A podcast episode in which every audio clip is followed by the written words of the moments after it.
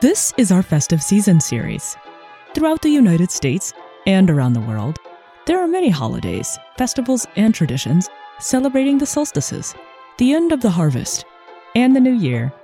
December 20th through the 25th, we're sharing stories and histories of celebrations in Black and Indigenous communities, honoring abundance, charity, togetherness, past triumphs, and hopes for the future.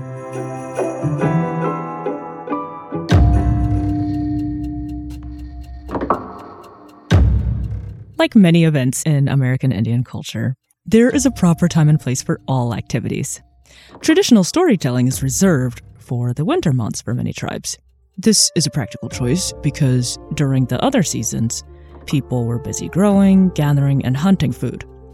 It was in the winter, with the long, dark evenings, the snow and wind blowing outside, that telling stories was a way to entertain and teach the children. Another reason is that many traditional stories contain animal characters.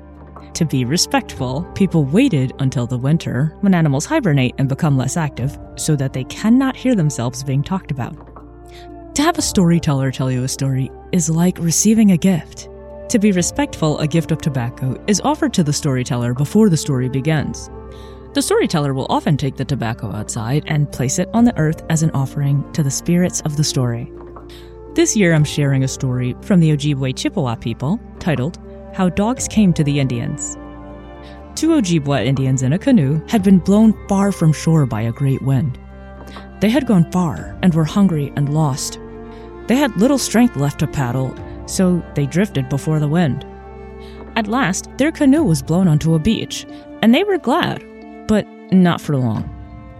Looking for the tracks of animals, they saw some huge footprints, which they knew must be those of a giant.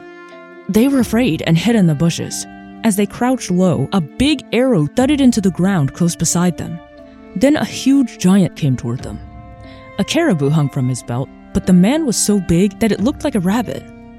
He told them that he did not hurt people, and he liked to be a friend to little people, who seemed to the giant to be so helpless. He asked the two lost Indians to come home with him, and since they had no food and their weapons had been lost in the storm at sea, they were glad to go with him. An evil Wendigo spirit came to the lodge of the giant and told the two men that the giant had other men hidden away in the forest because he liked to eat them. The Wendigo pretended to be a friend, but he was the one that wanted the men because he was an eater of people. The Wendigo became very angry when the giant would not give him the two men. And finally, the giant became angry too. He took a big stick and turned over a big bowl with it. A strange animal, which the Indians had never seen before, lay on the floor looking up at them. It looked like a wolf to them, but the giant called the animal dog. The giant told him to kill the evil Wendigo spirit. The beast sprang to its feet, shook himself, and started to grow, and grow, and grow. And the more he shook himself, the more he grew, and the fiercer he became. He sprang at the Wendigo and killed him. Then the dog grew smaller and smaller and crept under the bowl. The giant saw that the Indians were much surprised and pleased with Dog, and said that he would give it to them, though it was his pet. He told the men that he would command Dog to take them home. They had no idea how this could be done, though they had seen that the giant was a maker of magic. But they thanked the friendly giant for his great gift. The giant took the men and the dog to the seashore and gave the dog a command. It began to grow bigger and bigger until it was nearly as big as a horse. The giant put the two men onto the back of the dog and told them to hold on very tightly. As Dog ran into the sea, he grew still bigger, and when the water was deep enough, he started to swim strongly away from the shore. After a very long time, the two Ojibwa began to see a part of the seacoast which they knew, and soon the dog headed for shore. As he neared the beach, he became smaller and smaller, so that the Indians had to swim the last part of their journey. The dog left them close to their lodges and disappeared into the forest. When the men told their tribe of their adventure, the people thought that the men were speaking falsely.